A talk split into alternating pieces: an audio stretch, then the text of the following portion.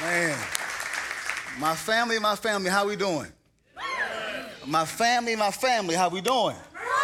I like it, man. Listen, I'm your dark-skinned cousin from Las Vegas, but I'm happy. I'm happy to be here, man. The reason I say my family is because you will see my face together in heaven. We will be together in eternity, so we might as well get to know each other. Amen. Man, I'm so happy to be here, man. Um, I have my beautiful family over there. They're, they're, beautiful. They come support me. I praise God for them. Uh, thank you. Yeah, yeah. Listen, listen. Uh, my, my, beautiful wife was over there, my chocolate queen, I call her. Uh, but we're just happy to be here, man. We just moved to, to Las Vegas, so when I got back to RDU for the airport, I did two things. I laid down and rubbed some grass, and then I went to Bojangles. Come on, somebody. Come on. Come on. Four piece supreme dinner, man. That's what I'm talking about. But no, I'm, I'm happy to be here. I've been a fan of your church for a while, but I am just so thankful to be here. And um, I will say this I did not fly all this way to perform for you. Okay? I came here by the grace of God to preach his word that he might be glorified. Amen. Okay? So do me a favor. Let's bow our heads. Let's pray.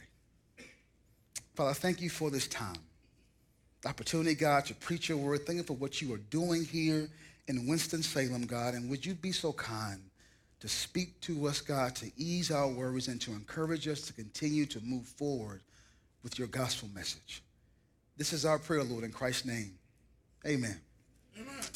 So, uh, me and my wife, we have two children. Uh, our son, Trip, just turned eight years old last week. If you're a parent, you realize how fast your children grow up. Amen.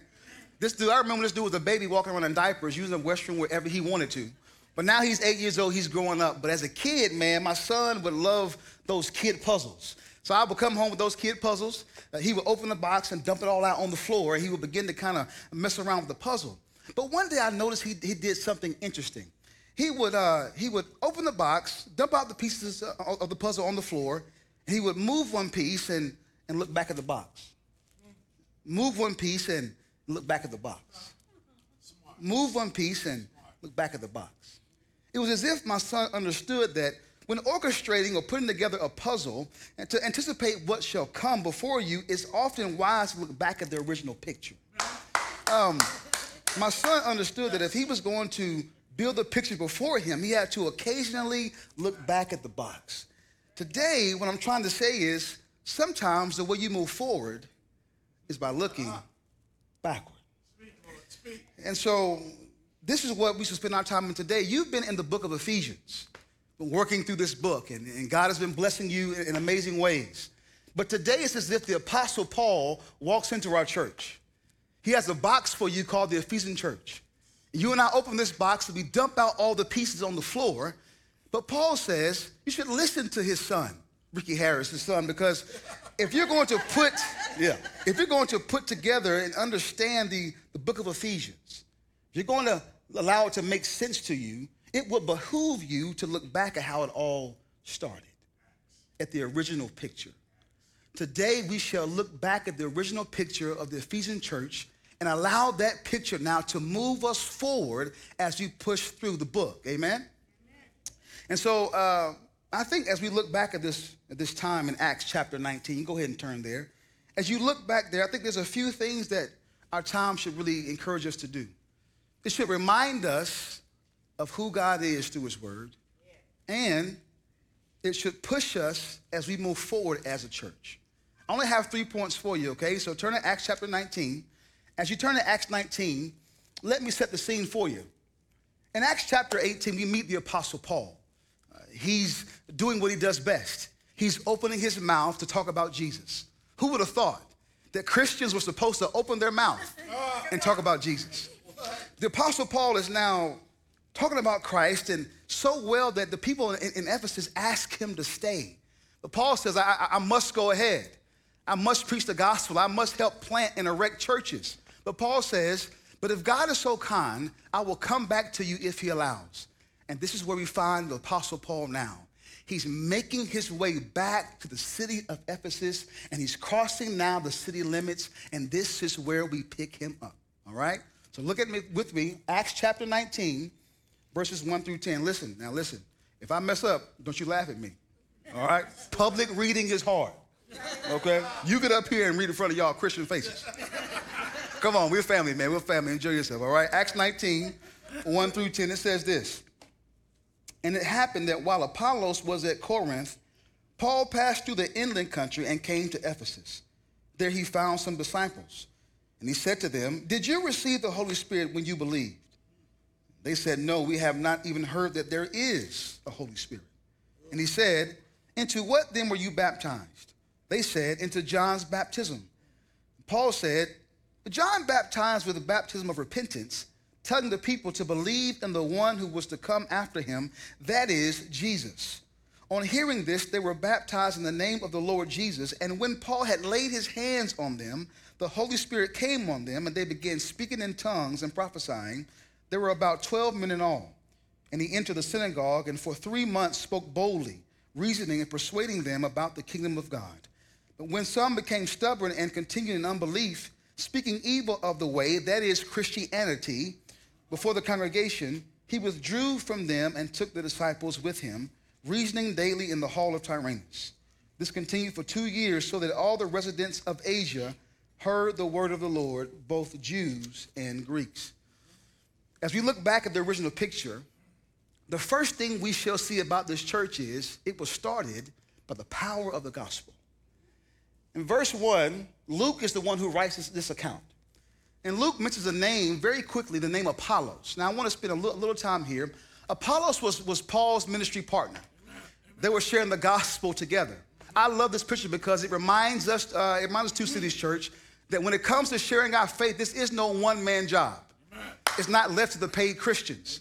If we're going to evangelize our, our city, it will take all of us to open our mouth to talk about King Jesus, okay?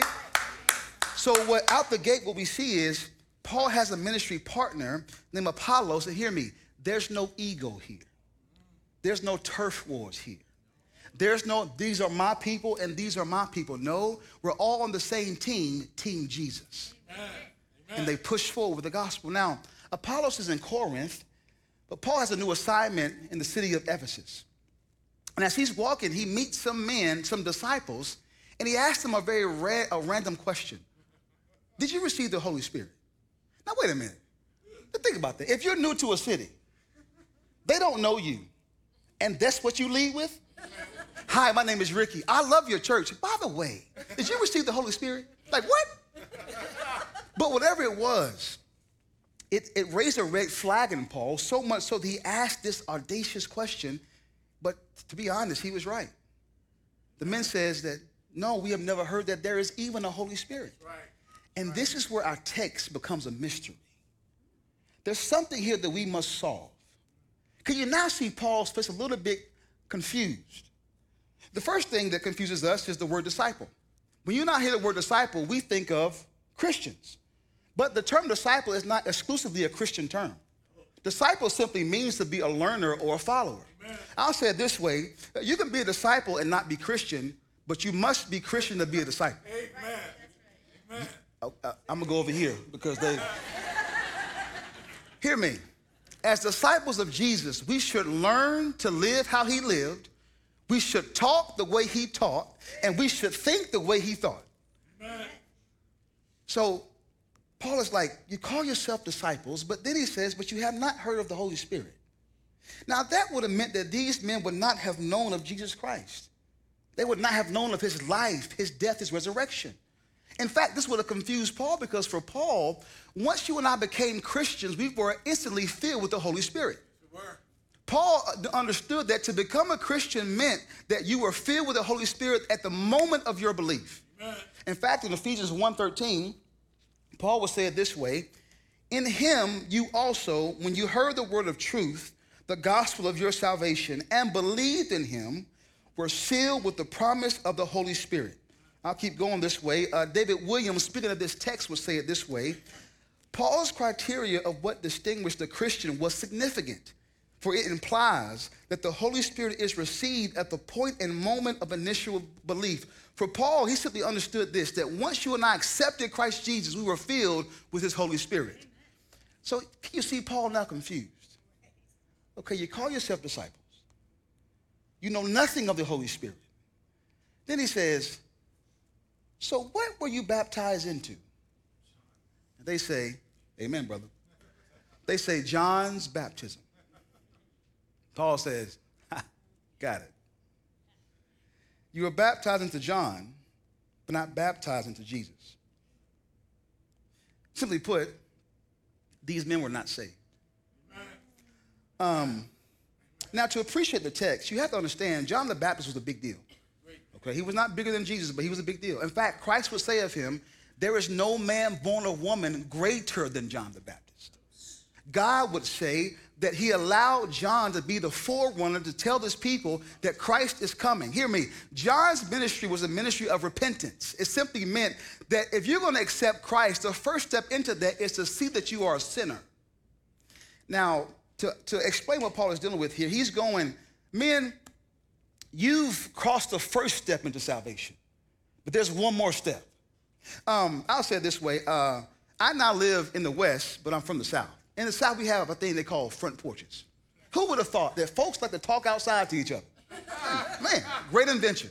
But growing up, man, I love my front porch. I laughed on the front porch. I ate on the front porch. Spent a lot of time on the front porch. But there's one thing I never did on the front porch. I never lived there.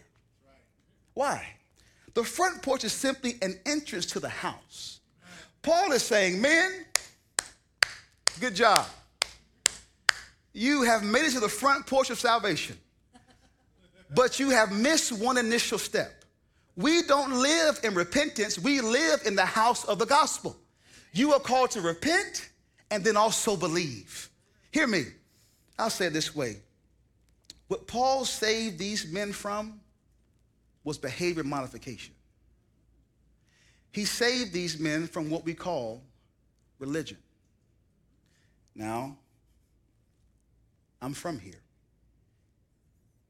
So I'm going to say some things that only you and I will understand because we're Southern. Religion says that it's all based on what I do for God that has allowed me to be saved.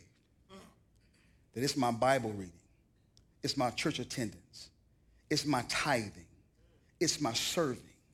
That somehow, because I do these things for God, I am right with Him. But the gospel says something completely different.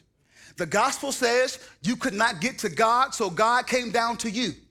God left heaven, came down to earth, put on flesh, hung on the cross because you and I had a bad day called sin. The gospel says there was nothing you and I could do to become his children, and yet by his grace we are saved.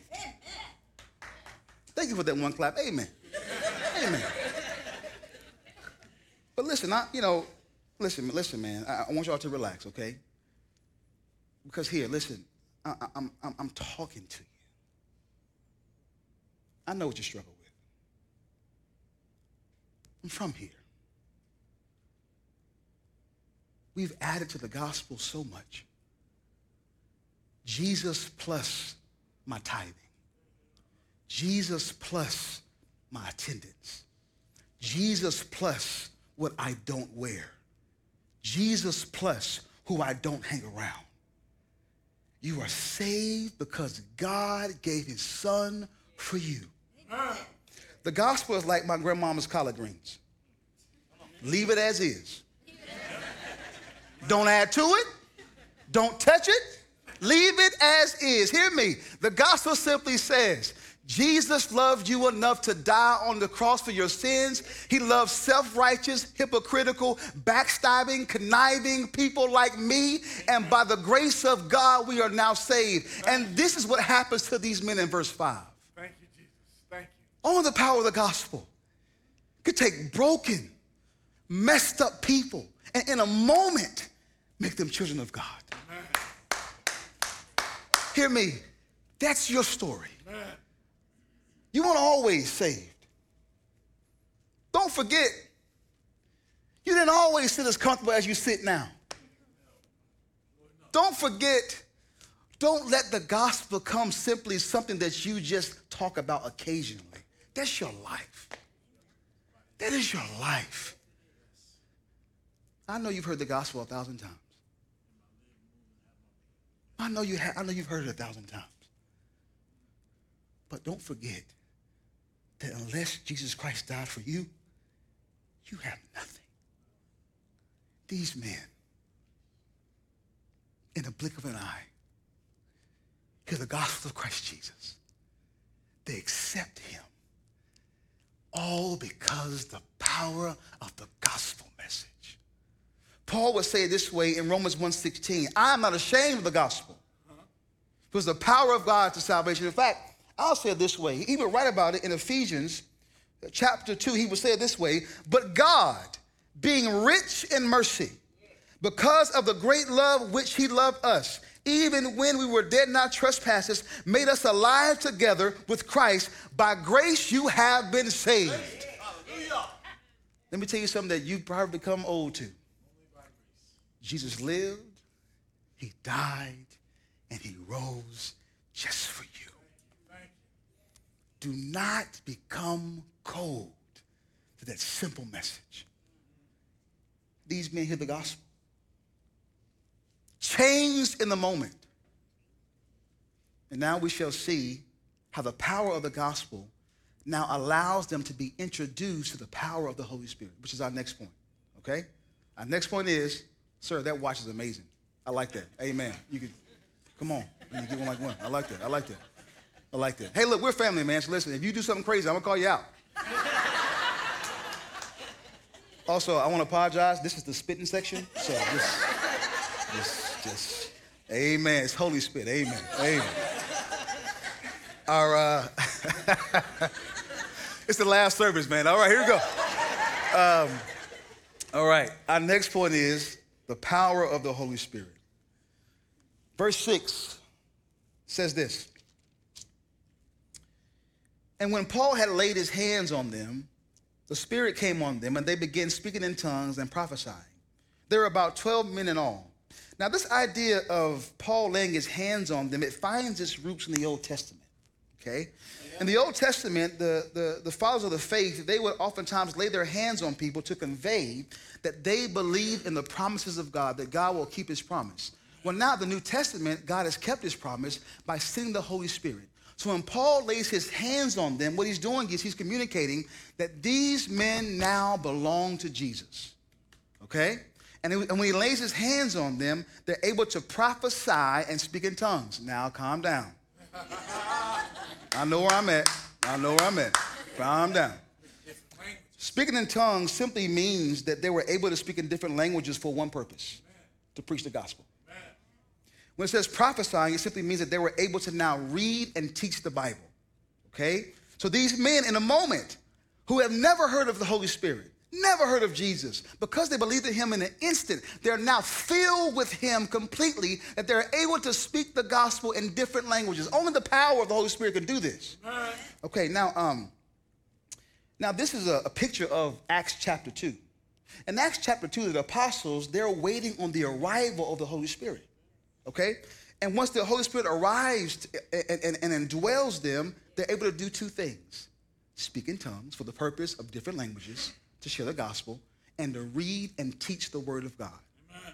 Now, this would have blown those who were around them because the apostles were considered simple, country people. I'm country, so I'm not, I'm country. But they were considered simple people. So the fact that these simple people can now speak in different dialects and different languages. It would have blown their mind. Why? Because they aren't, they are not supposed to do that. Only by the power of the Holy Spirit can they do these things. Now, listen, I have no idea why these folks in Acts experienced something that most of us have not. Okay, I don't know that. that that's a great question for Pastor Kyle. All right? I don't know that. But what I do know is this Throughout the book of Acts, the Holy Spirit comes in various ways and comes at various times. But every time he comes in, in the book of Acts, he comes like this. Because it, it showed that because these men could speak in tongues and prophesy, read and teach the word, it showed that they belong to the church of Christ Jesus, okay? So simply what's going on here is the Holy Spirit is telling everyone around them, these men who did not know me now know me because they put their faith in Christ Jesus, okay? That makes sense? And let me tell you what, what grieves my heart as I process through this text. Most of us have forgotten about the Holy Spirit. It's God the Father, God the Son. That's it. Most of us, hear me, I'm not, I'm not castigating. Most of us don't even know what the Holy Spirit's job is. Okay? So I'm going to kind of give you something here. To make it simple, the Holy Spirit's job is to give us power to live out the Christian life. You cannot live out the Bible without the help of the Holy Spirit. You cannot fight your sin without the help of the Holy Spirit. You cannot forgive those who have wronged you without, without the help of the Holy Spirit. That makes sense? But not just that, but in John 16, Christ gives us a, a brief snapshot of the Holy Spirit's role, his job. And I want to kind of take you all through the snapshot, just kind of remind you of how important it is that we appreciate the gift we have in the Holy Spirit. In fact, so in John 16, verses 8 through 11, Christ says, first of all, the Holy Spirit's job is to convict the world of sin, meaning that the presence of the Holy Spirit in the world proves that, that, that the world does not love God. The presence of the Holy Spirit in the world is proof that the world does not know and love God. It convicts the world. Secondly, it convicts the world of righteousness, meaning the Holy Spirit helps you and I believe that Christ is who he says he is. Because Christ says, when I leave, I will leave you a helper. You get that? Hey, listen, back row, give me a nod. All right, all right. Thank you, thank you. But that mustache is amazing. Wow. Come on. Last, it says, the Holy Spirit's job is to convict the world of judgment, meaning, I love this part. The Holy Spirit's presence in the world is proof that Satan is defeated. Amen. Some of y'all right now, you're struggling. Amen. Amen. Amen. You feel defeated. Yes, I am. You feel as if God has forgotten you. If he's left you behind. The Holy Spirit's job is to remind you that because you have Jesus, everything will be all right. The Holy Spirit's job is to remind you that things will not always be this way. The Holy Spirit's job is to remind you that Satan is defeated and Christ reigns on the world. Amen. But now, I want to talk about what the Holy Spirit continues to do for you. First of all, he guides you. He uses the Bible to teach you how to love God and live out what he calls you to do. He guides you. Secondly, he encourages you. Yes, Through the scriptures, he paints a silhouette of who Christ is that gives us the energy and the peace and the hope to keep going. But lastly, man, um, he assists you. I can only say it this way Romans 8, 36, 37, uh, the Apostle Paul walks into the valley of, of life. Paul says, The times in life when life hits you so hard, you can't find the words to pray. You ever had a pain that ran so deep that if forgetfulness were a pill, you'd take the whole bottle? Some of you right now, man, you got that ache. Yeah, I know you look good tonight, but when you go back home, you know what I'm talking about. When you close that door, you're by yourself. You got that ache, that cry. You just can't seem to get the words out. And the Holy Spirit being the divine translator, takes that tear, takes that ache, grabs it, and walks it to King Jesus. He assists you when you can't find the words to tell God, I need help. That's his job. Do you now see why it's important for you and I to be thankful for the gift of the Holy Spirit. So now the question is if the Holy Spirit empowers me to live out the Christian life, how do I keep experiencing His power? In His Word. Faith. Faith is simply this believing that God is who He says He is and that He can do what He said He can do. Faith. I think maybe the reason why many of us are not experiencing peace and joy and strength is because our, in our daily lives we have stopped believing that God is who He says He is and that God can do exactly what He said He can do. I'm not talking about salvation here. We're all, I know you're saved, but every single day you're faced with a challenge, and the test is can I trust God to get me through? If you want to experience the power of the Holy Spirit to help you live out the Christian life, keep believing in who He says He is. In fact, this belief, though this unbelief, plagued this church. In Revelations 2, verse 5, Christ is Ephesian church. Great job, man. Love the building. Great worship. Great backsplash. Oh, love the kids' ministry. You're doing a great job. But I have one issue with you. You've lost your first love. Have you lost your first love?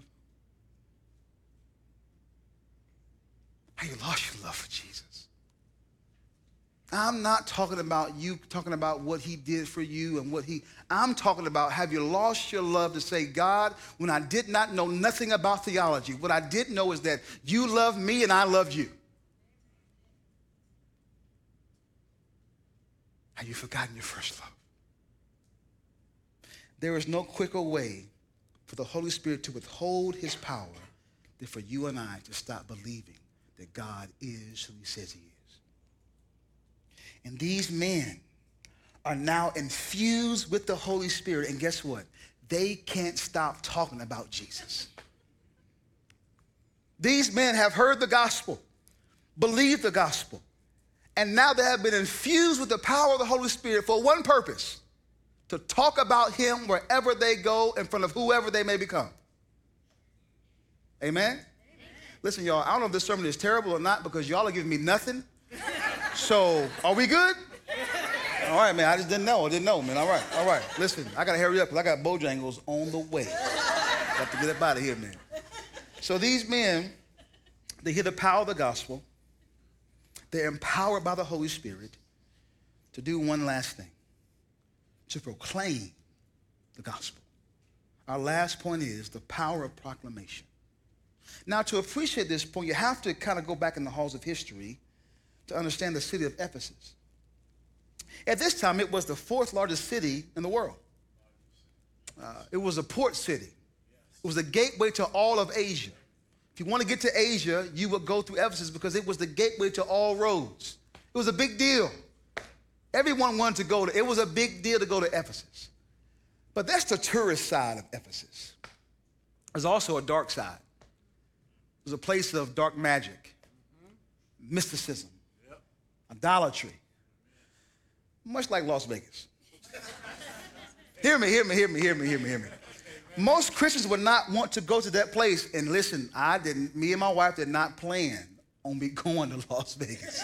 Okay? That was not in the cards.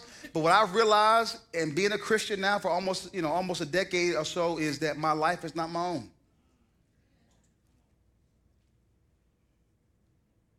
My life is not my own.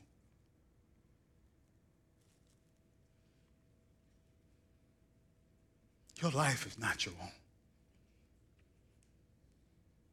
When you became a Christian, you signed a blank check.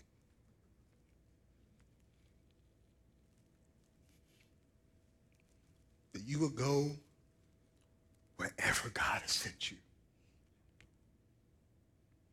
You have no idea how many nights I've walked down a desert road. Excuse me. Um, your life is not your own. You're called to be a follower of Jesus. And go wherever he says go and do whatever he says do.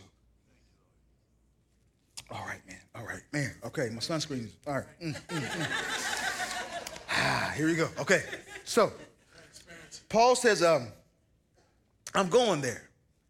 He says, Take me to where the Jews hang out, verse 8, synagogue. I love this.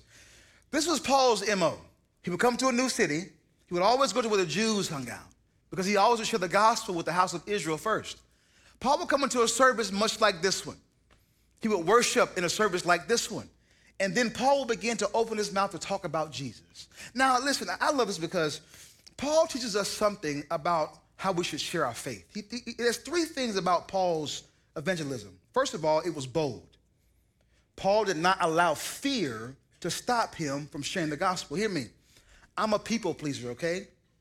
So it's hard for me at times to share my faith because I want to be liked. But God reminds me there's some things, Ricky, more important than you being liked, and the gospel is one of them. Because if people don't hear the gospel, they will be they will be separated from Him for eternity. Yeah. Hear me. Take yourself out of the center of your Christianity. It is not about you, it is about Jesus. Amen. Paul was bold. And then Paul was, as they say, he was um, he reasoned with them. I love this. It meant that he allowed them to ask questions. I love this because um, one of the hardest things about sharing our faith is because we don't want to share it because we don't want to, we don't have all the answers, right? So that makes us fearful to share our faith. That's okay. But sometimes we don't have the answers because we don't read our Bible.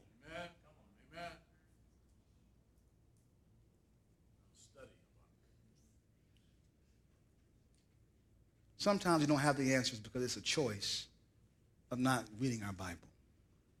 It's not so much that we read the Bible, but the Bible reads us. And that's why we don't like to read the Bible. Speak, speak, Lord, speak.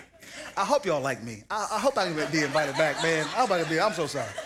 Speak. Lastly, um, uh, he was persuasive. He, he used everything he could to preach the gospel. I, I, love this. And so the Jews, they had an issue with him. And it says in verse 9, it simply says this. Um, where am I at? Oh, Lord, here we go. All right, sorry, guys.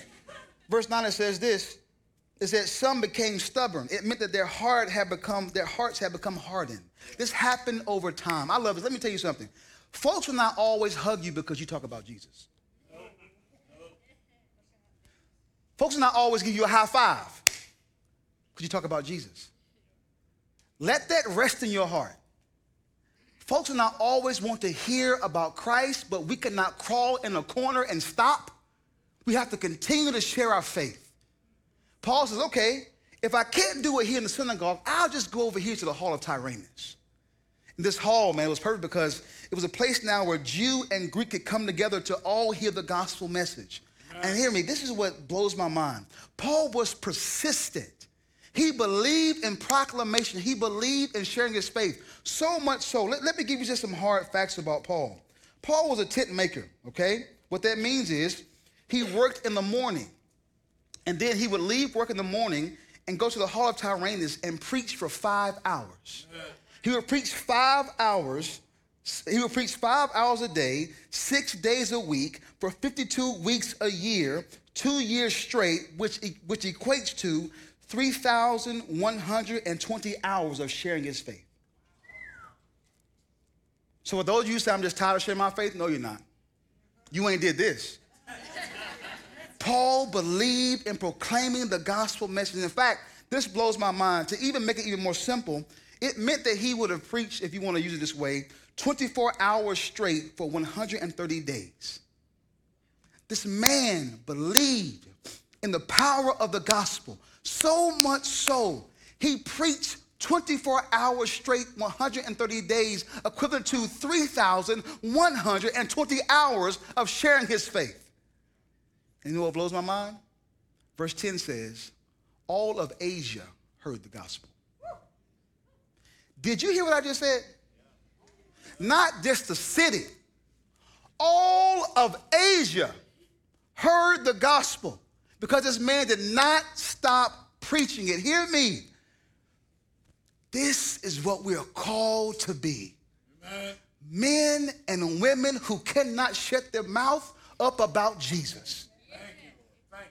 There were these men believed the gospel, infused by the power of the Holy Spirit to do one thing to open their mouth and talk about Jesus.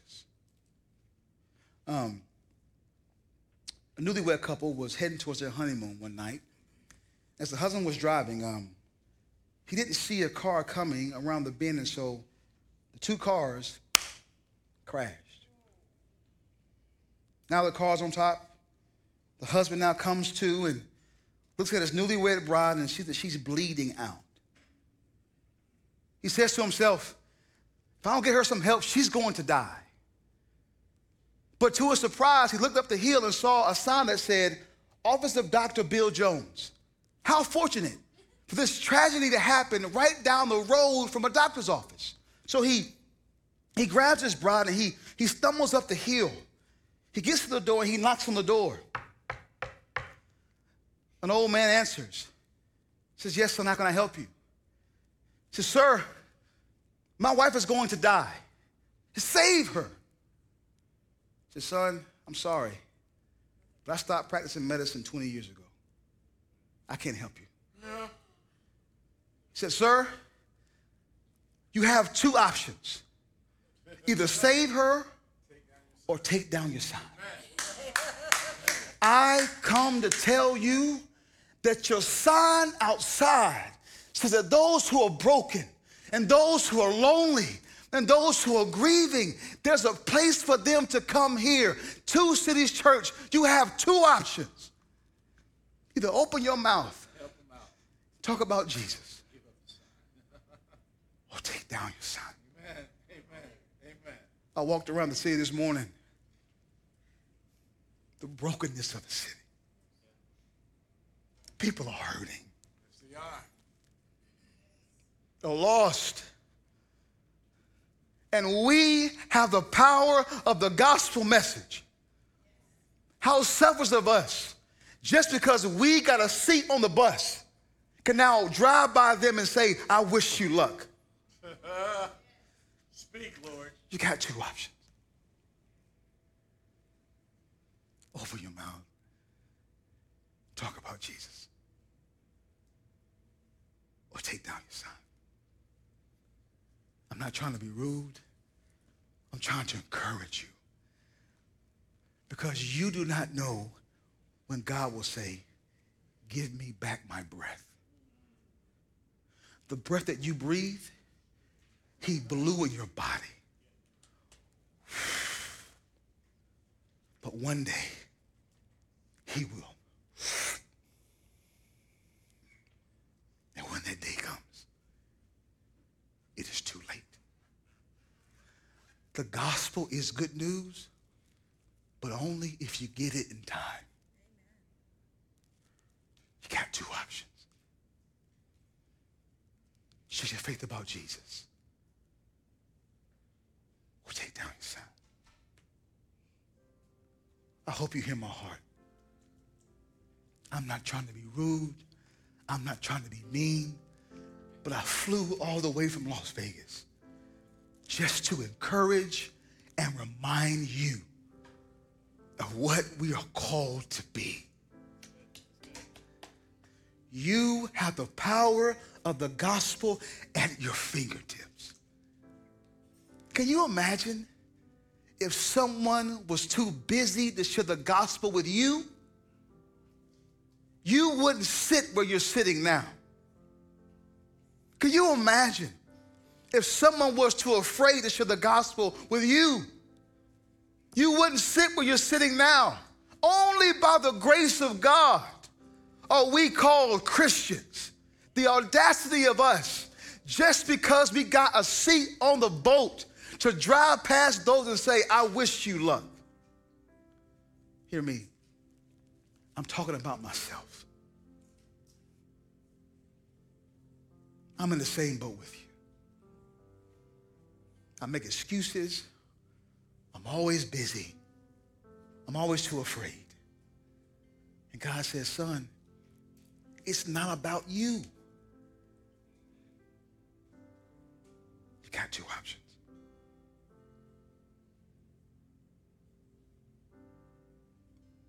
You got two options.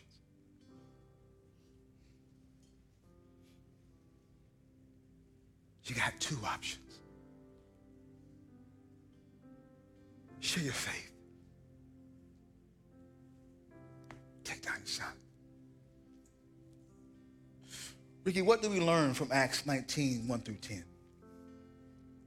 How can these verses push us through the book of Ephesians? Well, it shows us three things. The early start of the Ephesian church, they taught the Bible, they made disciples, and they sent people out to teach the Bible and make disciples. That is how this church began. They taught the Bible, they made disciples, and they sent those out to teach the Bible and make disciples. That is what we are called to do. The church started out with power from the beginning power of the gospel, empowered by the Holy Spirit to do one thing talk about Jesus.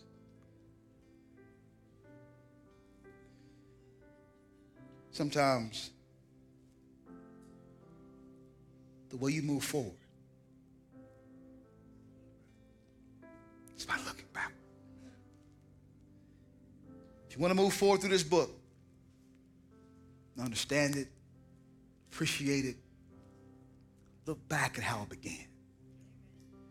If you want to move forward in your Christian faith, don't you ever forget to look back at the cross. Man, I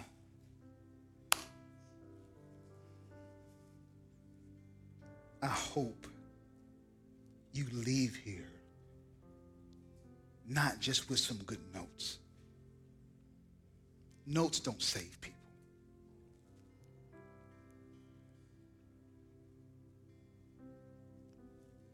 I hope your heart is full, that you find yourself going, how can I not talk about Jesus?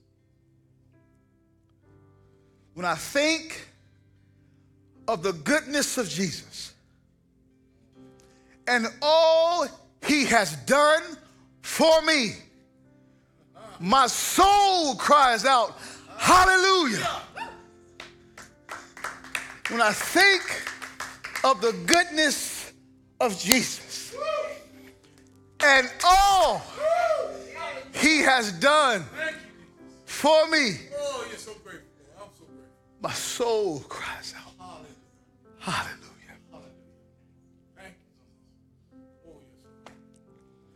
Let's pray. Lord, I pray that what was shared was from your heart.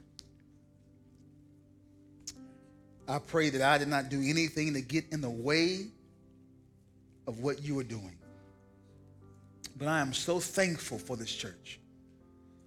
I am so thankful for the volunteers and the staff and the lead pastor, Pastor Kyle. I'm so thankful for David, Pastor David, and Pastor Caleb. I'm so thankful for what you're doing here in Winston-Salem. But I have one ask of you, Father, before I take off on the plane. Would you allow this church to live up to its sign?